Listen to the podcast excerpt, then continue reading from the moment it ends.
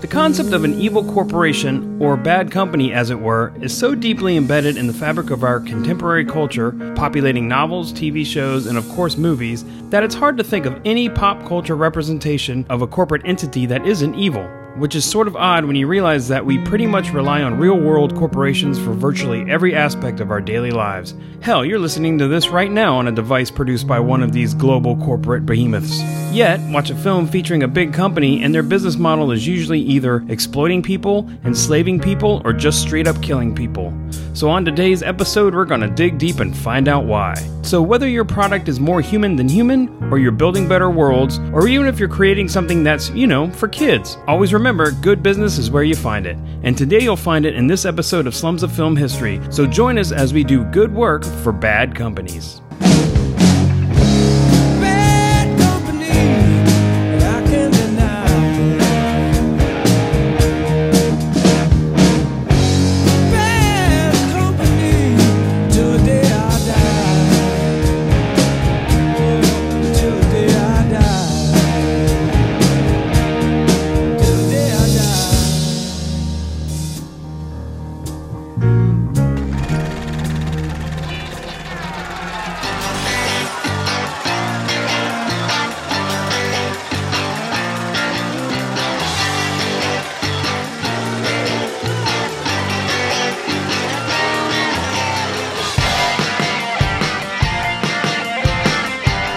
This is Slums of Film History, a lowbrow look into the high art of cinema. Every episode is an in depth look into a niche topic of film that is normally not discussed in polite company. I'm Slate. And I'm Tom, and each week one of us researches our respective topic, writes an episode, and then schools the other. We discuss everything from murderous gays to evil Santas to horny nuns. If there's a film subject too taboo, we haven't found it yet. Welcome.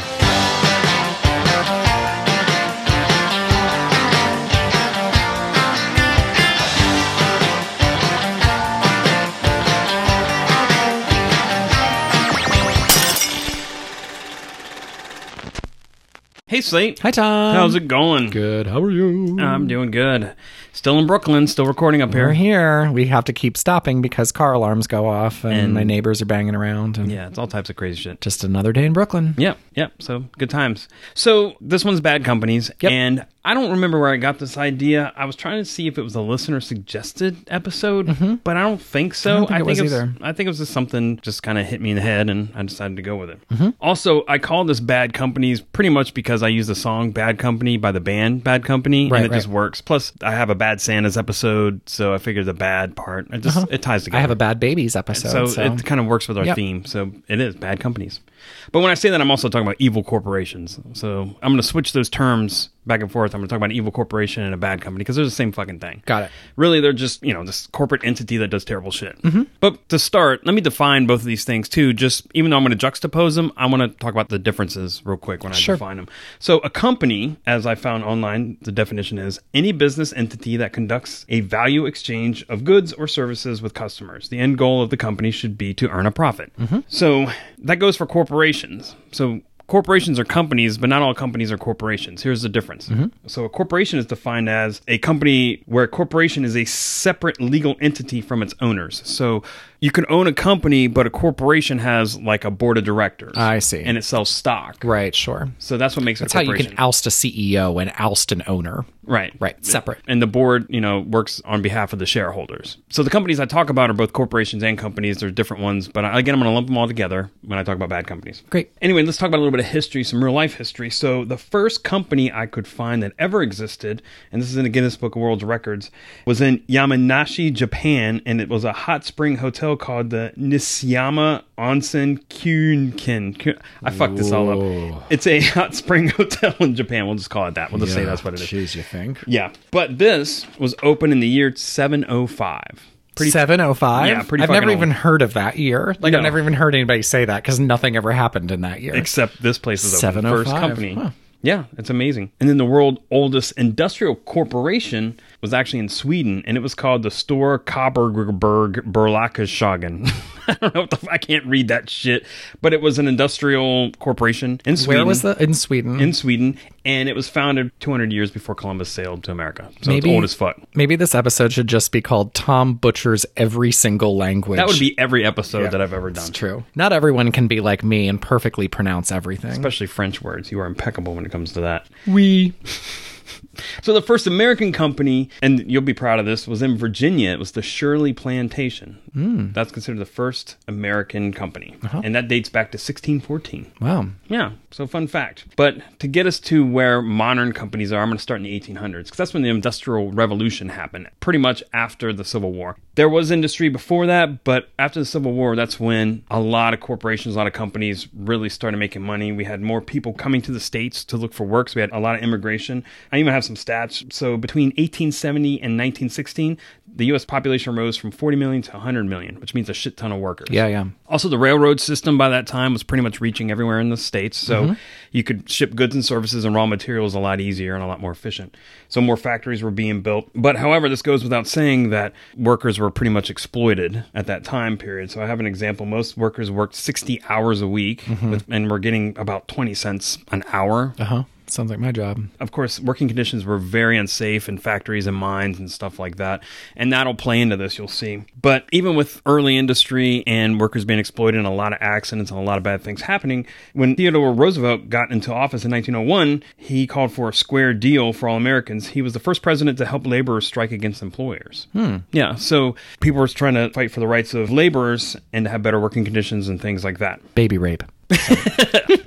awful, awful man. All right, so for all the listeners out there, we record these back to back. So we're still in New York, as we said, and we just finished recording Splatter. So of course that had some baby rape in it, and Slate is now feeling like he needs to bomb my episode with baby rape every now and then. So be prepared for it. But I'm going to call him out every time he does it. Baby rape. you did it again. That's so awful. So the first thing I want to talk about that dealt with these horrible working conditions is The Jungle by Upton Sinclair, the book. I've read that. Everybody's read that. I Oh, think everybody in school had to read that. Yeah, well. So, The Jungle is a novel that was published in 1906 and it depicts working class poverty and the lack of social supports and, of course, harsh living conditions, but also harsh working conditions, which is really what people take away from it mostly, I think, when it's described is that it deals with harsh working conditions in what was the meatpacking industry at the time. Sinclair was considered a muckraker journalist, and he was also a serious socialist. So, when his focus of the book, when he wrote it, was to kind of push socialist ideas because he was saying the workers being exploited and socialist ideas will make it better. The takeaway, though, turned out to be we got to fix the meatpacking industry and industry in general for working conditions. Yeah, weren't people like falling into it and they were like, eh, Yeah, yeah. There's that's the thing. There's really graphic stuff where rotten meat- rats and shit. rats were falling into it. Humans fell into it, and they became like lard, and they're just like fuck it. They were like, eh, That's good eating. whatever. But anyway, so he originally published this in serial form in February 1905 in a magazine called Appeal to Reason. It was a socialist newspaper. Anyway, when he finally put it in book format, he met with a lot of resistance. Nobody wanted to publish it. Finally, Doubleday published it, mm-hmm. and it blew the fuck up. It was huge. Obviously, it's still around. Again, like I mentioned, he was trying to focus on the socialist piece of it, but what people took away from it was, you know, toxic chemicals, dirt, rat droppings, and people in the meat that they were eating is what really freaked people out. All this outrage forced President Roosevelt to look into the allegations in the book. So he first sent the Department of Agriculture to investigate Sinclair's claims. It reported back that the jungle was mostly lies and exaggeration, but he didn't believe that because he felt like that department was probably close to the meat packing industry. Right, right. So he actually sent some undercover folks in there separately and mm-hmm. didn't tell anybody about it, and they reported back the truth. Right. And as a result, Congress passed the Pure Food and Drug Act and the Meat Inspection Act in June 1906. In addition to prohibiting mislabeled and unadulterated food products, these two laws paved the way for all future consumer protection legislation. So there you go. Wow. I also think this is a gateway where the American public started to mistrust industry and realize that a lot of corporate interests might not align with their own. Mm-hmm. Fun fact a film version of the novel was made in 1914, but it's considered a lost film. And also, fun fact just about everyone had to read this in school, as uh, we talked about, in one form or another. I think I still have a copy on my bookshelf somewhere between freaking Animal Farm and Catcher in the Rye, you know? Yep. All right, moving on. So I want to jump ahead a little bit and say the first film I want to talk about is Modern Times from 1936. Yeah. Charlie Chaplin film. We actually were talking about that last night. Yeah, you know I'm a huge Charlie Chaplin fan. I am so- too, and it's a wonderful film. And I actually hadn't seen it before. I watched it for this podcast. Mm-hmm. But anyway, for those of you who don't know, the film is a silent comedy written and directed by Charlie Chaplin, in which his little tramp character struggles to survive in the modern industrialized world. The film is a comment of the desperate employment and financial conditions of the time because it was the Great Depression era. Yep. You know, only a small part of this film actually takes place in a factory, Mm-hmm. but it's a very powerful part. And it's really interesting on a number of levels that I didn't know about before. First of all, it's a harsh place to work. People aren't doing the same thing every day. He's tightening bolts or something, and he has to constantly keep up with doing it. And it's hilarious, too, because he keeps fucking up. And it's really well choreographed, him working on the, the assembly line. Yeah, It's the really great. editing of that movie is just like tight as shit. you Yeah, know? it's really, really good. But what part I didn't realize happened was there's a scene where the boss of the company turns on a video screen and starts barking orders to the assembly line, like mm-hmm. very 1984 ish.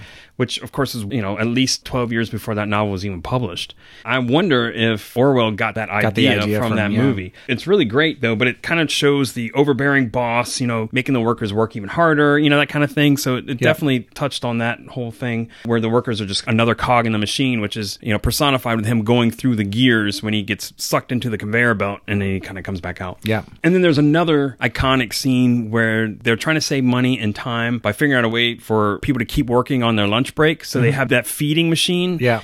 And they're trying to test it out, and so they make Chaplin do it. And of course, he's getting fed while he's trying to. It's like work. a robot that's like spooning soup into his mouth, and it works at first. It's then- you know yeah, kind of yeah. whatever, and then of course starts to malfunction, and then it starts to smack him in the face, and, It you goes know, haywire yeah, everything. everything. There's like a napkin thing that's supposed to like wipe his mouth, and it just keeps smacking him in the face. Like, Yeah, ah, ah, ah. it's really great. Yeah, it's really funny. It's really, really great. Modern Times is often hailed as one of Chaplin's greatest achievements, and I agree with that. It remains one of his most popular films. It has a 100% rating on Rotten Tomatoes, as it should. Oh, and the website's critical consensus reads a slapstick skewering of industrialized America. Modern Times is as politically incisive as it is laugh out loud hilarious, and it does. It really takes some jabs at industry, but in a really funny way. Yep. Fun fact discounting later parodies and novelty films, this was the last major American film to make use of silent film conventions, mm-hmm. such as title cards and shit like that. Other fun fact despite it coming out in a time when the Hays Code was starting to be actually enforced, because you remember Hays Code was enacted in 1930, but they started enforcing it in 34. This came out in 36. There's a scene in there where Chaplin accidentally takes cocaine when he's in jail because he Oh, gets arrested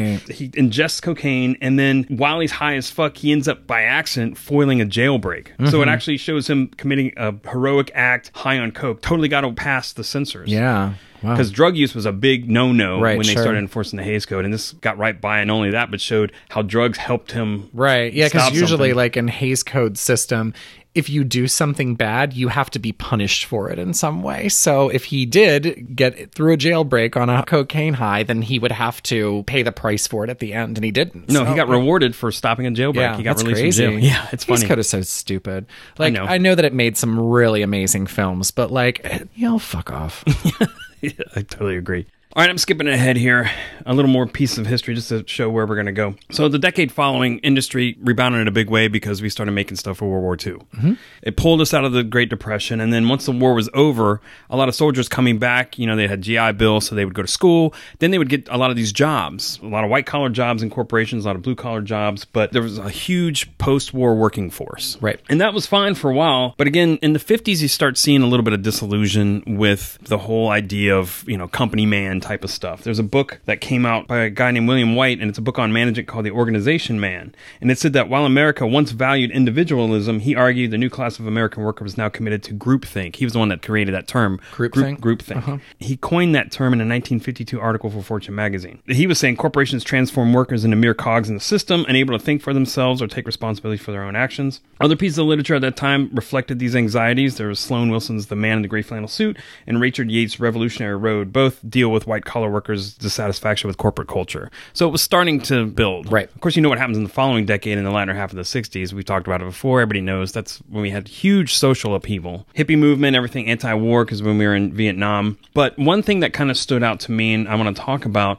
is what President Eisenhower talked about in his farewell address in January 17th of 1961, when he called a mutually beneficial relationship between the military and the companies that make weapons for it the military industrial complex. I know you've heard that before kind of. that's a term it's still around but he was the first one to really coin that and that really fits in with the rest of my episode but i wanted to point that out In the councils of government, we must guard against the acquisition of unwarranted influence, whether sought or unsought, by the military industrial complex. The potential for the disastrous rise of misplaced power exists and will persist. We must never let the weight of this combination endanger our liberties or democratic processes. It was a term that was adopted by the anti war protesters in Vietnam later in that decade, essentially saying we're at war to keep corporate weapon makers in business. Mm-hmm. And you'll see a lot of that going forward. In my opinion, it's also the bedrock for the majority of the bad companies slash evil corporations in this episode, which is why I mention it. So here we are now in the 70s, with all that history behind us.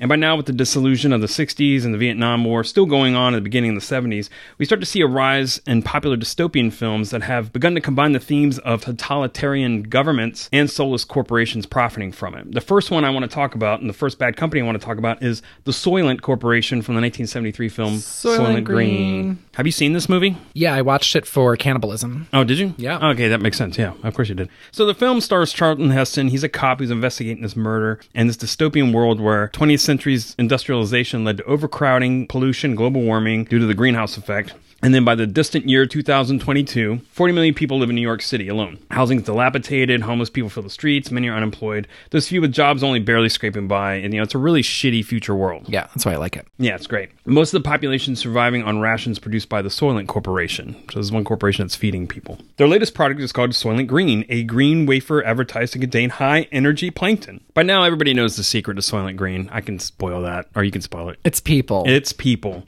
It was made out of people. So It's actually a pretty decent recycling system. Like, I know I'm supposed to be horrified by it, but I was kind of like, well, not Yeah. a terrible idea. Yeah, I mean now, and we're cynical enough to think, of course, it would be people because Yeah. corporations do that. But you know, at the beginning of the decade when this came out, it was a pretty shocking movie. I course, of course. And just that idea that these corporations' interests aren't necessarily ours, and that they'd go so far as to just recycle people into product is very cynical And for the trick time everyone. and trick Yeah. everyone, definitely. But also remember, this is just a few years after the founding of the Environmental Protection Agency. I talked about that a little bit, and we'll talk about it a little bit more. But I talked about that in toxic waste, and that toxic waste spilling from all these companies were happening so much that they had to form the EPA, and they did. So this came out just soon after that, and this was such a like an alarmist type of movie where the world went to shit. It's a pretty great film. I agree. But the film goes further too, besides that, and shows the extremes of unchecked capitalism that's left the earth overpopulated, overheated, underfed. And meanwhile, the Soylent Corporation profits from its access to the resources the rest of the population is denied. Mm-hmm. There's another piece of this too that's interesting. So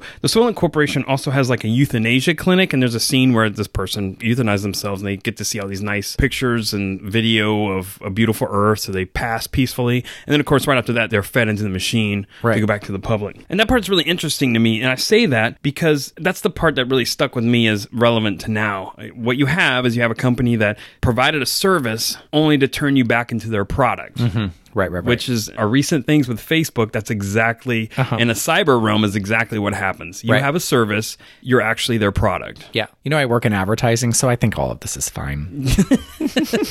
You're part of the problem. Slate is people, or I don't know. Yeah. That's all I got.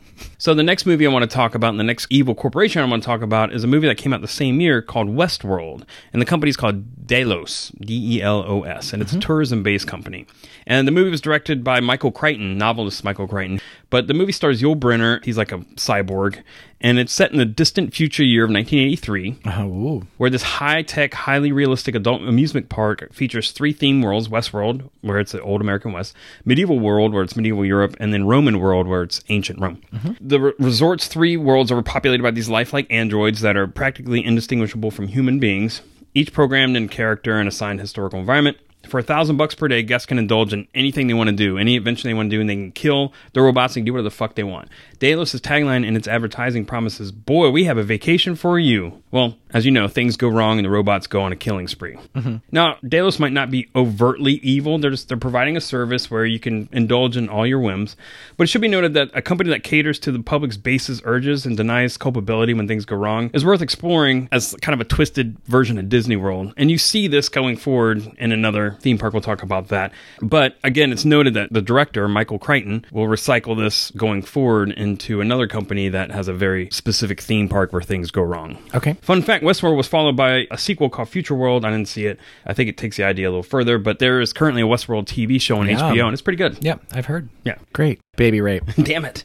All right, so real quick before we leave the 70s, I'm going to bring up a few instances where a few real world bad companies pretty much did nothing but expand this whole stereotype in the public consciousness. The first example I want to bring up is the Ford Motor Company, whose Pinto model car had the inconvenient problem of exploding when it was involved in minor rear collisions. Whoops. As early as 1972, reports of explosions and low speed collisions involving Pintos that were struck from the rear were getting sent to the National Highway Safety and Transportation Administration. And finally, they started looking into it. Well, as it turned out, Ford knew this even as early as 1970 when they were testing the Pinto. Like nine out of 11 times when they ran into the rear of it, the fucking thing exploded and caught fire and just burned the fucking thing up. Uh huh. And they were like, They're like, eh. it's they had they even had the means of preventing it. Like they had a thing that they could have done to fix it, but it was so costly. They were just like, fuck it. they were like, let's just let them blow up. Right. And the big thing about this, the most damaging when this finally came to court and everything, when people were finally suing him, was this infamous memo that was found and published by this muckraking reporter for Mother Jones magazine, a guy named Mark Dowie. Dowie, Dowie. And it was the detailed cost analysis of corporate liability in the event of having to compensate crash victims. So the experts that were dealing with this estimated the value of human life for around $200,000, while a serious burn injury was worth about $67,000. So using the estimate of 180 deaths and 180 serious burns, that the cost to redesign and rework the Pinto's gas tank would cost close to $137 million, while possible liability costs worked out to be around 49 million. So it was cheaper for them to let people die and let their families sue Than it was to fix the car. it. Yeah. Needless to say, when that got found out and the lawsuits got out, shit hit the fan, and they ended up having to recall these things, and it's it put a black eye on Ford as it should. That's fucked up. Yeah. When you're like, hmm, yeah, fuck it, let people die. It's Yeah, cost effective. sure. And also that scenario and that that equation was also used famously in the movie Fight Club and in the book too. But in the movie Fight Club, when Ed Norton's on the airplane, he's talking to the woman next to him, and he's like, "This is how we estimate car oh, crash Oh, yeah, I remember this, yeah. That's from this case. Cool. Yeah. I was a recall coordinator. My job was to apply the formula. A new car built by my company leaves somewhere traveling at 60 miles per hour. The rear differential locks up. The car crashes and burns with everyone trapped inside. Now, should we initiate a recall? Take the number of vehicles in the field, A, multiply it by the probable rate of failure, B, then multiply the result by the average out of court settlement, C, A times B times C equals X. If X is less than the cost of a recall, we don't do one. Are there a lot of these kinds of accidents? You wouldn't believe. Which car company do you work for? A major one.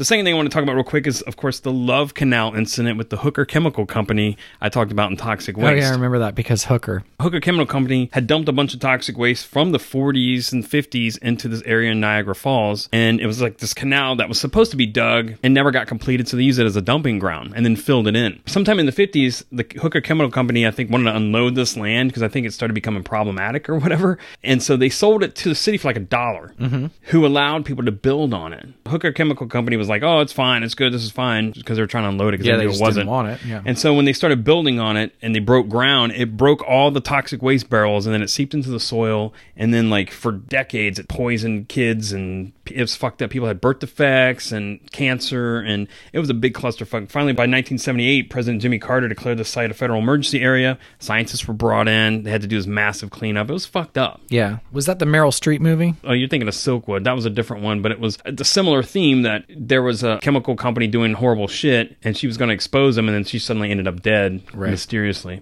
I mean, the same basic premise. Got it. And that certainly didn't help, you know, corporations to be looked at in a better light. Mm-hmm. So back to movies. My next company I want to talk about is probably my favorite fictional bad company, and that's the Weyland Yutani Corporation from the Alien franchise. Right, right. This one is probably the first major and still probably best known fictional company as part of the aforementioned military industrial complex.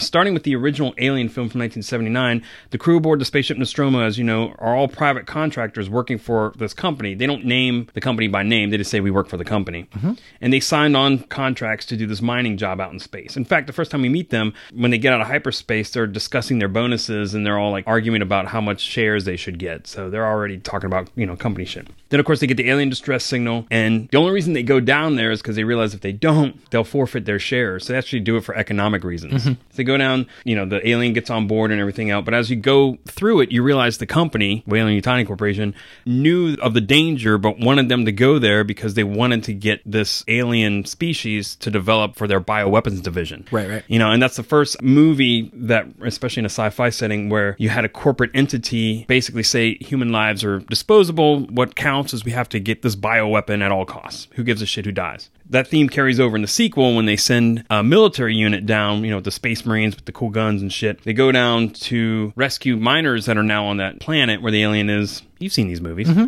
And turns out they were sent there to do the same thing and they were all expendable as well. I find that interesting because that kind of shows an interesting example of where you've got a private company basically directing a military operation.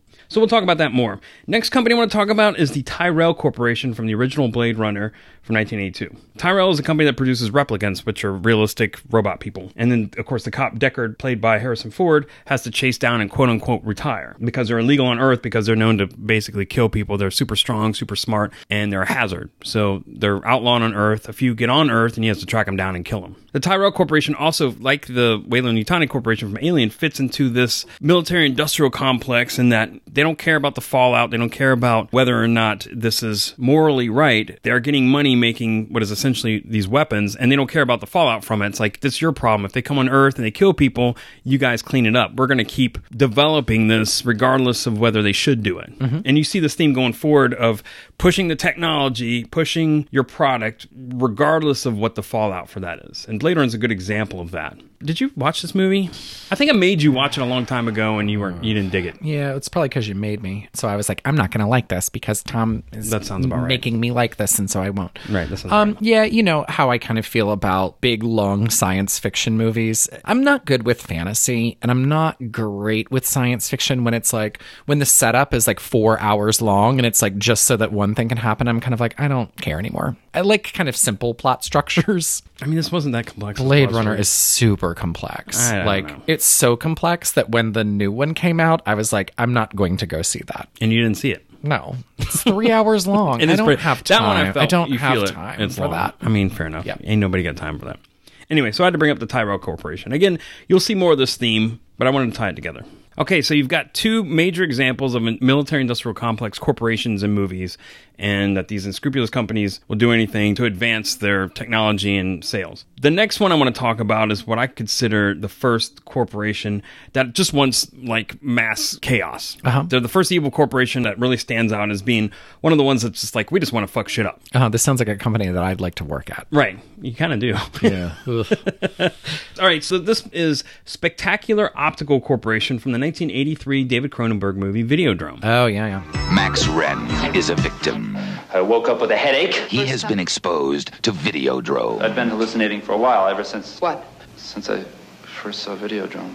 Videodrome is seducing Max Renn, and Max Renn can do nothing to stop it. Television can change your mind. Videodrome will change your body. Long live the new flesh. So, for those you don't know, Videodrome is a 1983 Canadian horror film written and directed by David Cronenberg. As I said, it stars James Woods and Debbie Harry, Blondie. And it's set in Toronto because, of course, it's Canadian. And it follows the CEO of the small UHF station who stumbles upon a broadcast signal featuring extreme violence and torture. During the proceedings, James Woods comes across Spectacular Optical Corporation, which is an eyeglass company that acts as a front for a weapons manufacturer. The head of Spectacular Optical, Barry Convex, has been secretly working to get Max, that's James Woods' character, exposed to Videodrome and have him broadcast as, as part of a, a conspiracy to purge North America. So it'll essentially give you these, it kind of spreads cancer, and makes you hallucinate, and it's just really fucked up. It's a very bizarre movie. You've seen Videodrome. I have. It was during my pot smoking days, so You don't remember don't much? remember a lot from it. It's still It's just as also weird. long. It's it's not that long. I feel like it's really Well, long. you were high as fuck. That's why it felt long. Yeah. Yeah. I had to take like four breaks to like go eat chips and salsa. And I don't remember what I did. It was Yeah. a long time ago. Uh, yeah, okay. So Videodrome's weird as fuck. Yeah, yeah. Like James Woods pulls guns out of his chest. It's part of the body horror thing, but he shoots a cancer TV gun. in the face. TV in the face. Yeah, yeah, okay, got it, got it, so got it, it's got it. very, very surreal. Yeah. It's great, but it's surreal and kind of gory. A lot of fun. But again, Spectacular Optical Corporation is like the first example I could find where this company just wanted to just destroy shit. Yeah, just I like wanted that. chaos. Yeah. and they do. My next company also follows along with just destroy the, the fucking world, and that is Silver Shamrock from Halloween 3 Season of the Witch, same year, 1983. Okay. So Halloween 3 was the only non-Michael Myers Halloween movie that came out. What they were trying to do was make an anthology series. You know, first Halloween was a big success. So big that they made a direct sequel to that, but what they initially wanted to do with the Halloween name is make a bunch of different stories, but kind of like a Cloverfield type of thing. I know, remember this. Yeah, I was in a hotel room in Austin on Halloween like two or three years ago, and this came on, and I was like, "Oh, Halloween three, which I've never seen before." I'll turn it on, and like twenty minutes into it, I was like, "What the fuck is this?" It's a weird ass movie. I mean, because let me try to put the plot out to this Sure, movie. please try. Okay, okay.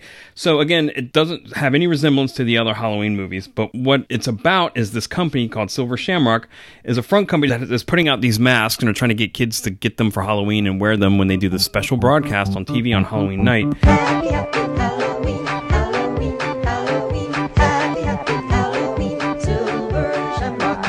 You think it's this harmless mask, but really they contain a chip from what I guess is from Stonehenge that when it's activated by this certain signal will cause bugs and snakes to come out of the mask Yeah. and attack people. What did you talk? What episode did you talk about? I talked in? about it in Kid Killing because there's a right, scene right, right. where a kid wears it Yeah, and, and they like- test it and it kills him and his whole family.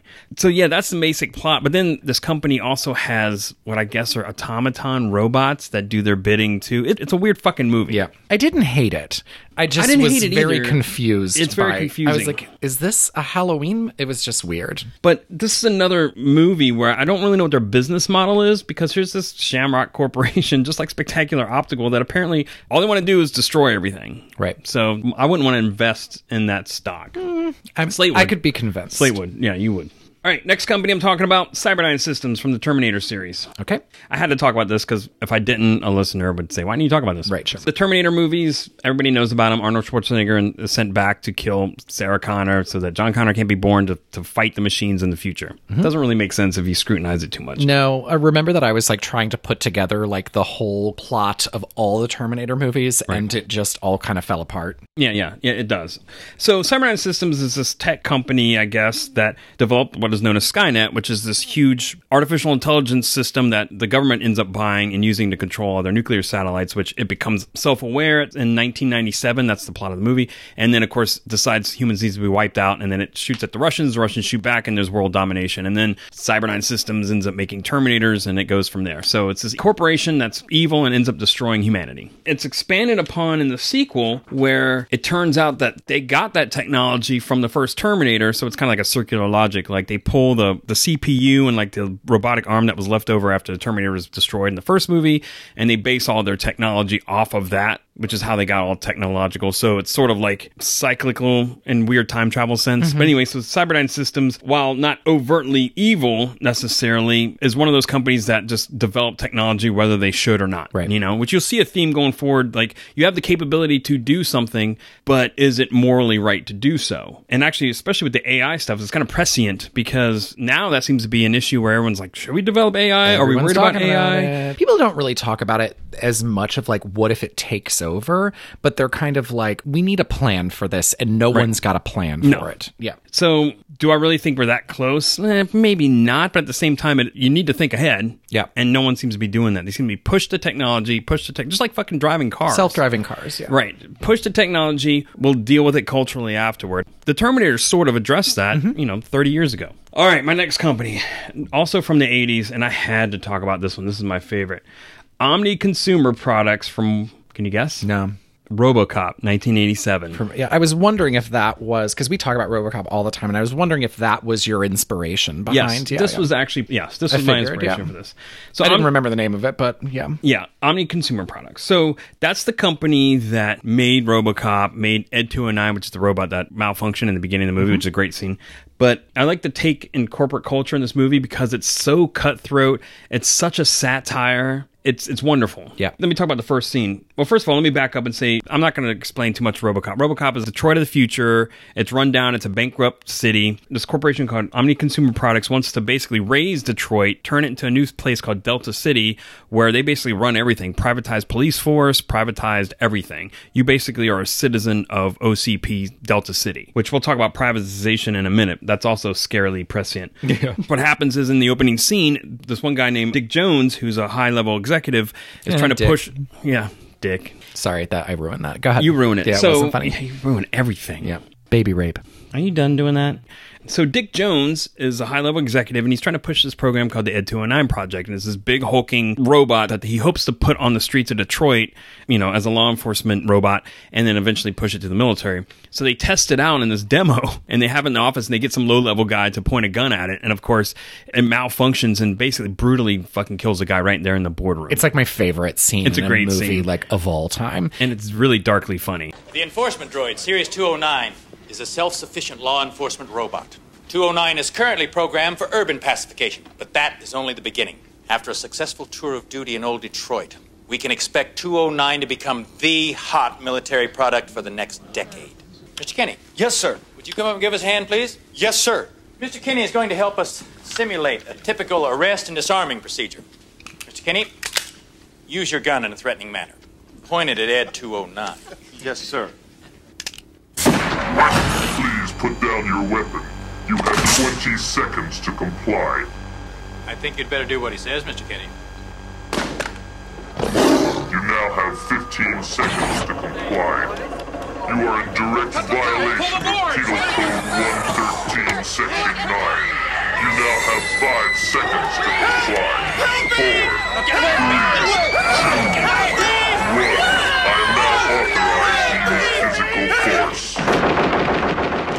Kind of funny. It's very similar to the feeding scene in modern times, you know, of where they're kind of like demoing this product of how it's like supposed to feed him, and then everything starts, and he starts getting slapped in the face by the napkin machine or whatever. And this is the very like X-rated, violent version of that. it's good you brought that up as a parallel because when the feeding machine fails and when Ed 209 fails, they're not concerned about the employee. They're disappointed that the product Right? They're work. like, ah, damn it! Like now we have to go back to the drawing board and figure out how to make this work. Pretty And- much, yeah. Because the CEO of the company is like, I'm very disappointed with you, Dick. Yeah, there's a dead dude on their little display model Right. shot to pieces. And they're like, you really fucked up this time. And not only that, but another mid level executive uses that as a springboard to push the Robocop project. So this guy is not even cold yet. And he's like, well, I have a program, sir, that can avoid this whole thing. It's the Robocop project. So it's just that whole satire of cutthroat corporate life I thought was great. And it was Yeah. also a great parallel to the 80s. Because if you remember, the same year, the movie Wall Street came out with Michael Douglas. Yeah. And that was that whole greed is good era. And that t- was a serious take on, you know, Wall Street corruption and corporate corruption. And Robocop just satirized the shit out of it. Right. And I love that too because they even take it to the point of, you know, hollow corporate logos. Their motto is good business is where you find it. That means nothing. Right. That doesn't mean anything. It's just a hollow platitude. But it's not so dissimilar to something like think different. Right, you know sure, what I mean? Yeah. And so I, I really love what RoboCop does, and it and it hasn't aged a day. I mean, it's it's, it's 80s ish in its set design. Uh, Yeah, but, that movie holds up very well. Right. Very, well. all very well. across the board, and especially in its corporate area. And it, I don't think there's been a movie that's been able to satirize that as well, the corporate piece of it, Mm-hmm. as RoboCop has. I also really liked RoboCop 2. I enjoyed it's RoboCop Not a 2. great movie, but No. it's it's a pleasant watch. I'm glad you brought that up because RoboCop 2 also has a major plot point where Detroit is bankrupt. They've defaulted on their loans. Mm-hmm. And of course, OCP is trying to pick those loans up and privatize everything still. Well, that happened in real life in 2013 where Detroit essentially filed for bankruptcy because of unfunded liabilities that were around $18 billion worth. The city owed money to over 100,000 creditors. Whoops. Another thing happened in 2013 too to make it even more like RoboCop is that Detroit automakers and five other corporations promised $8 million to the city, including 100 new patrol cars. They donated patrol cars. So Ford donated cars to the city. Mm-hmm. So Detroit has corporate sponsorship. If you see some of these Right, police sure. cars, they say sponsor by Ford. You know, that's ah, I RoboCop is fun. Yeah, yeah, totally. When they first announced this a few months ago, did you think it would actually happen? No, and no, not in Detroit. I mean, they're always announcing something and they never come to pass. But this is turning out to be a promise kept. It was the end of March when local businesses and Mayor Dave Bing went public with the plan to get more ambulances and police cruisers on the streets of Detroit. Private companies donated more than $8 million to make it happen. Problems have plagued the city's aging fleet, and residents have suffered because of it. Detroit has gotten more and more like RoboCop every day. And mhm. actually, some of the other companies that helped fund this and donated stuff was Quicken Loans, you know, the Penske Foundation, Platinum Equity. A lot of like banks and loan places were like, oh, here's some free stuff. Here's some corporate sponsorship for We you. come up with these ideas at my agency like every single day Wow. of how to basically like take over the world. It's You're not up. shocking me at all. Know, this know, is I what know, I, I do for a living. Yeah. And then just to add to that, my undergrad degree is in criminal justice, and one of the biggest things that they were teaching was privatized prisons, which is that's crazy. Uh huh. It's Well- prison for profit. I mean, it's a thing, Uh-huh. but prison for profit. Having a privatized police force is not too far from that. Sure. So it's weird how real life echoes a lot of Mhm. stuff, and Um, especially something like RoboCop. Sure. If our president had his way, I think that every single thing in the world would be privatized. That's that's probably true. So speaking of our president, that brings me to my next corporation. Okay. And that would be Clamp Enterprises from Gremlins 2, the New Batch from 1990. I just watched this. Did you? It's terrible. I mean, I thought it was terrible too, even though people love this movie. It's so weird though. I mean, because Gremlins very One is a fantastic movie. Oh, Any yeah. way you slice it, it's just a wonderful movie. I thought Gremlins Two was a piece of trash. I didn't love it. I liked it slightly better when I saw it again. I, I'll watch it again for this. Mm-hmm. But I don't like it nearly as much as the, the first one, although it has gained a cult status for some reason. Yeah, I mean, I get that. It's just terrible. Yeah, yeah. So anyway, Clamp Enterprises is a clear spoof of Trump Enterprises. Right. And its owner in the movie is Daniel Clamp, who's a, essentially a Donald Trump figure. Although there's a little bit of Ted Turner thrown in there, but essentially he owns all this real estate. He's a real estate mogul. He has this huge skyscraper in New York that does everything. You can live there, you can shop there. It's got all types of different departments, a, a TV station, which is where the Ted Turner parody comes in, but it's also got this weird genetics lab where they just test on all types of shit. Yeah. So in the movie, what happens is Billy from the first movie and I guess his girlfriend Phoebe Cates works in this building, and somehow Gizmo comes back. It doesn't make It doesn't any make any sense. sense. But then all these gremlins are running loose in the building, and it just gets nuttier and nuttier by there. But hey, I want to back up and I want to talk about Daniel Clamp. The the whole reason I brought this up. So the character of Daniel Clamp, he's sort of the villain, but kind of a goofy villain. But the whole way that he came about and why they even made this character is because since Joe Dante knew he wanted this movie to take place in a building, he was trying to think of okay, I need a real estate mogul. I need somebody who's you know a rich person as the villain, but also kind of goofy and sort of dorky. And of course, since this is the late '80s, the first person to come to mind was of course Donald Trump. And actually, actor John Glover, who played the Daniel Clamp character, did a pretty good job with him and in a weird way made him pretty likable too. Probably a little more likable than his real world counterpart. Right. But let me jump back in real quick and talk about Clamp Enterprises because yes, it was a big ass building and they had all different types of industry in there. Like I said, they had a TV station and whatnot, but they also had a genetics lab, as I mentioned before, and that's the part I think that edges them into an evil corporation because as soon as Gizmo's found out, the scientists get him and they start fucking with the offspring of Gizmo and turn him into all these weird mutants. It's just a fucking weird ass movie. Yeah. Anyway, I had to bring that up because it was very timely. It certainly is. But yeah, I agree with you. I don't love that movie, but some people fucking love the shit out of it. So listeners, if you love it, convince You're me why it's awesome. You're wrong, all of you. You're wrong. It's terrible. Okay, fair enough. I don't care about Gremlins 2. I just watched it and I was just like, that was not good. It was not good. All right. So the next one I want to talk about is Hudsucker Industries from the movie Hudsucker Proxy from 1994. You've seen this movie. Oh, sure. So it was a comedy directed by the Coen brothers. It stars Tim Robbins, and he plays this naive business school graduate who gets installed as the president of Hudsucker Industries after its previous owner commits suicide, jumps out the window. And Paul Newman plays like a company director who is like, oh shit, we need to drive down the stock prices because it was about to go public. So they wanted to put a dumbass as president of the company so that the stock prices would drop and then all the executive board can buy it up. Right. Which there's an example of an evil corporation. They're a corporation because they have stockholders and they have a board of directors. Full circle. Full circle. And it's very much like the producers. Like it's like the producers in corporate world where they Right. They make more money off of a failure than they do of a success. Yeah. But what happened is, you know, Tim Robbins has this circle he keeps trying to sell people. It's basically a hula hoop. And he develops a hula hoop and it becomes a big success, driving stock prices up and ruining everybody's chances and things go crazy from there. It's about mid-tier Coen Brothers, but Yeah. it's their one true corporate bad guy It's movie. a memorable movie. It's a movie- not their best, movie. but it's certainly not. You know, every now and then they'll put out something that's kind of forgettable, and Yeah. that one's not one of them. That's a memorable Coen Brothers. Yeah, movie. it's a memorable mid-tier Coen Brothers. But you know, I want to caveat that and say the corporation isn't necessarily evil, but the board of directors is kind of evil because they're trying to drive down stock prices. But I had to mention it, and I, I love that movie. I think it's great, but not their best. Two more films. The next one I want to talk about is Zorg Enterprises from the 1997 movie Fifth Element. Mm-hmm. This huge Ooh, corporation. what a stinker that one was. I enjoyed You it. You liked Fifth Element? I liked it for what it was. Was that Milla Jovovich? yeah, and Bruce Willis. Bruce Willis. and Gary Oldman played the head of the Zorg Industries. I His saw name this was- in the theater when it came out. I did too. Yeah. Either way, Gary Oldman plays John Baptiste Zorg, the head of Zorg Enterprises. That name he- is terrible. Jean Baptiste Zorg. I know it's awful. Yeah, but that's just one of the many awful, terrible things about the movie. But he sells weapons to the military or whatever. And it's funny because he owns all these other like sub corporations,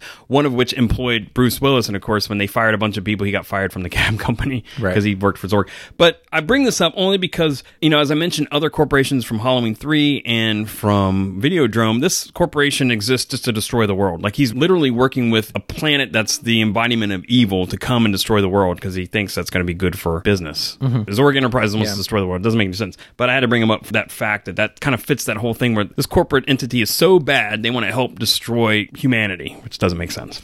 And then my last major film I want to talk about is the Buy n Large company from the 2008 Pixar film WALL-E. I mean, I love WALL-E. That's probably one of my favorite movies of theirs. I also love WALL-E. Yeah, it's great. You know how I'm always like, "Ugh, I don't want to watch a kids movie. I don't want to watch the G-rated version of anything. Right. And I watched WALL-E, and I was like, I enjoyed. WALL-E's that. great. Yeah. I love WALL-E. But anyway, it follows this trash compactor robot who's stuck on a totally devastated Earth that's full of trash and pollution.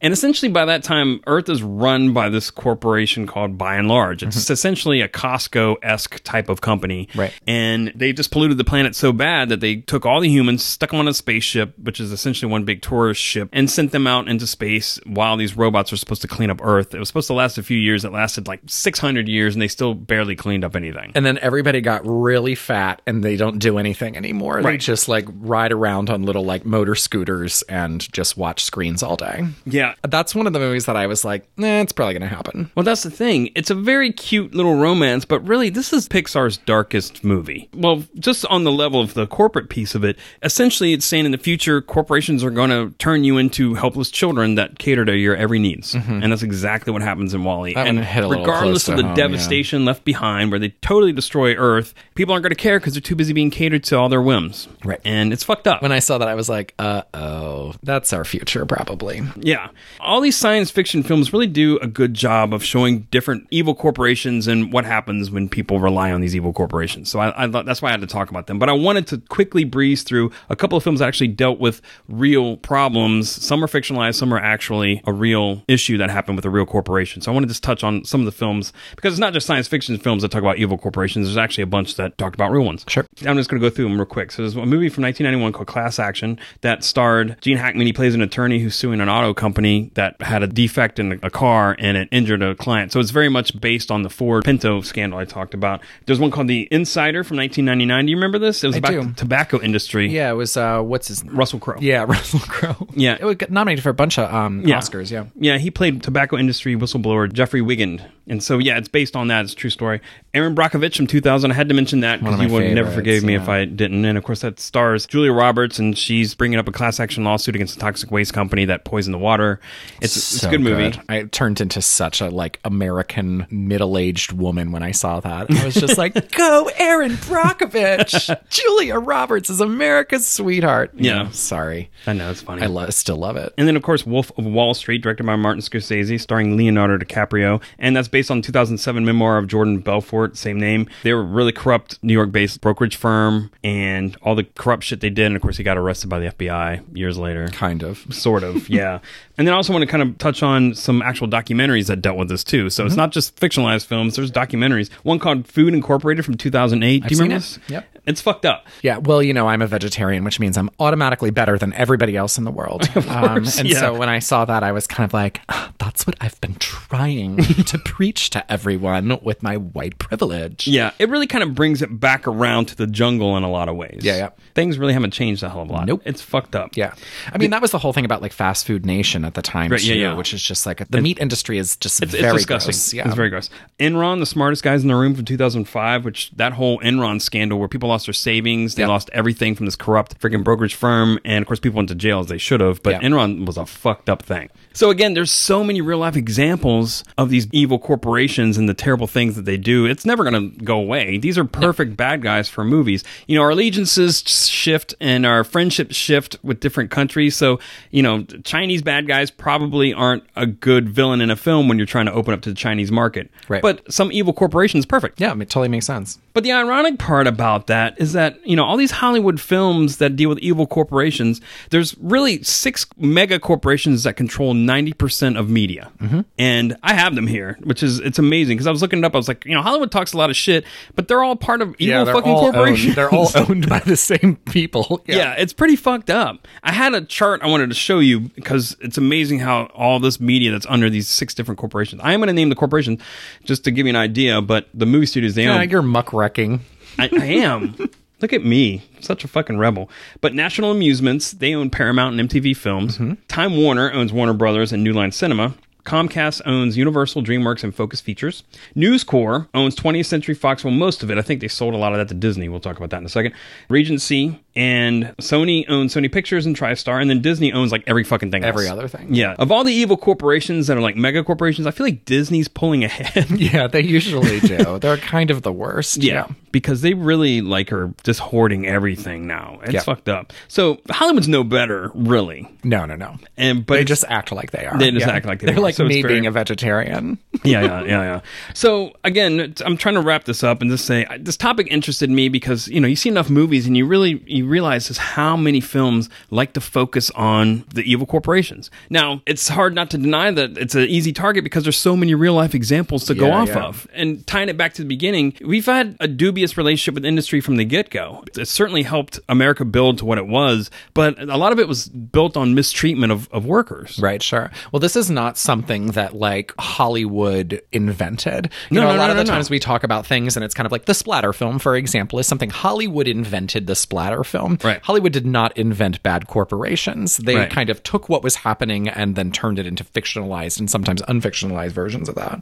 And certainly, and I think the dystopian part of it's interesting too, because you've got the communist scare from the 50s mixed in with sort of the military industrial complex and how cozy corporations and the government get. Mm-hmm. A lot of these companies have a political pull, which has been a big problem. Yeah, yeah. You know, we talk about that. They give a lot of money to politicians. It's no surprise that these corporations are in bed with a lot of these high profile politicians. Same time, you know, we worry about the reach of government and okay, if government has a lot of reach, then these corporations certainly would have a lot of reach. And so it makes great fodder for sci-fi films, but it's eerily real too. Yeah. And so I think that that's not going to go away. No. And then when you have your media companies that are part of these big corporations, it's all just one big Yeah, fucking That's my. It's crazy. Sorry, sorry, everyone. But I love these movies that deal with this, especially when they do it right. Like again, RoboCop's probably my favorite example on here. Yeah. But a lot of these other movies, they do a good job, and some are more realistic than others. But it stays around for a reason because it's eerily real. Yeah, sure. Before I close this out completely, I just want to say there's a couple of things I left out on here. People will probably bring up, and I'm just going to just say here's, why I left these out. So I left out Spectre, which is the Special Executive for Counterintelligence, Terrorism, Revenge, and Extortion. Is that the new James Bond movie? Well, it's the name of the new. James Bond movie, but it was the evil organization that was in a lot of the older James Bond movies Got it. too.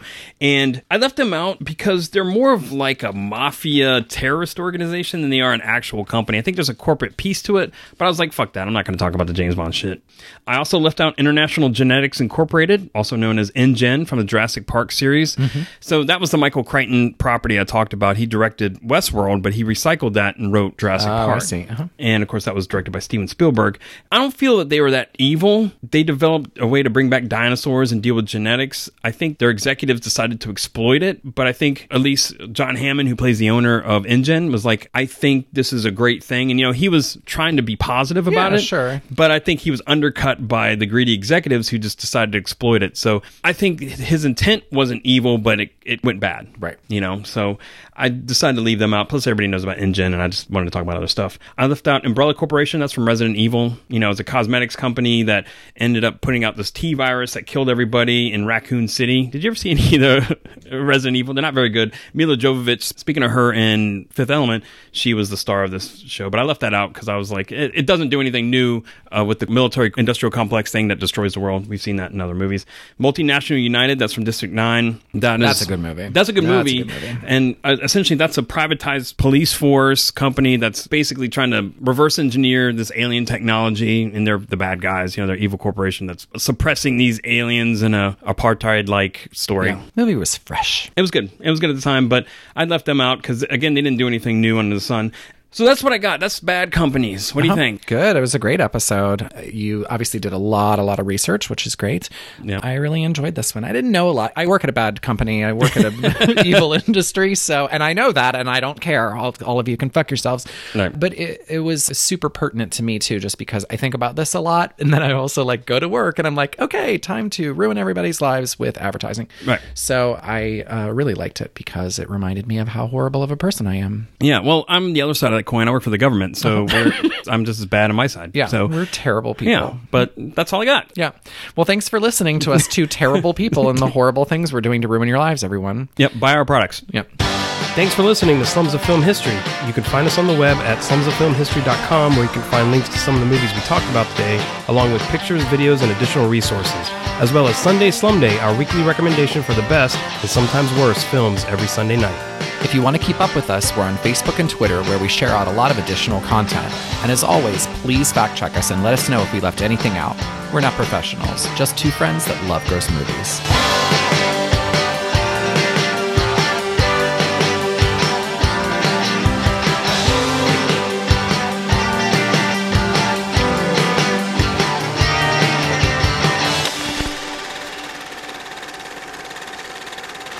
Baby rape. oh, you didn't do it. Too late now. It's too late. Okay. Okay. But anyway, Baby rape. Oh fuck.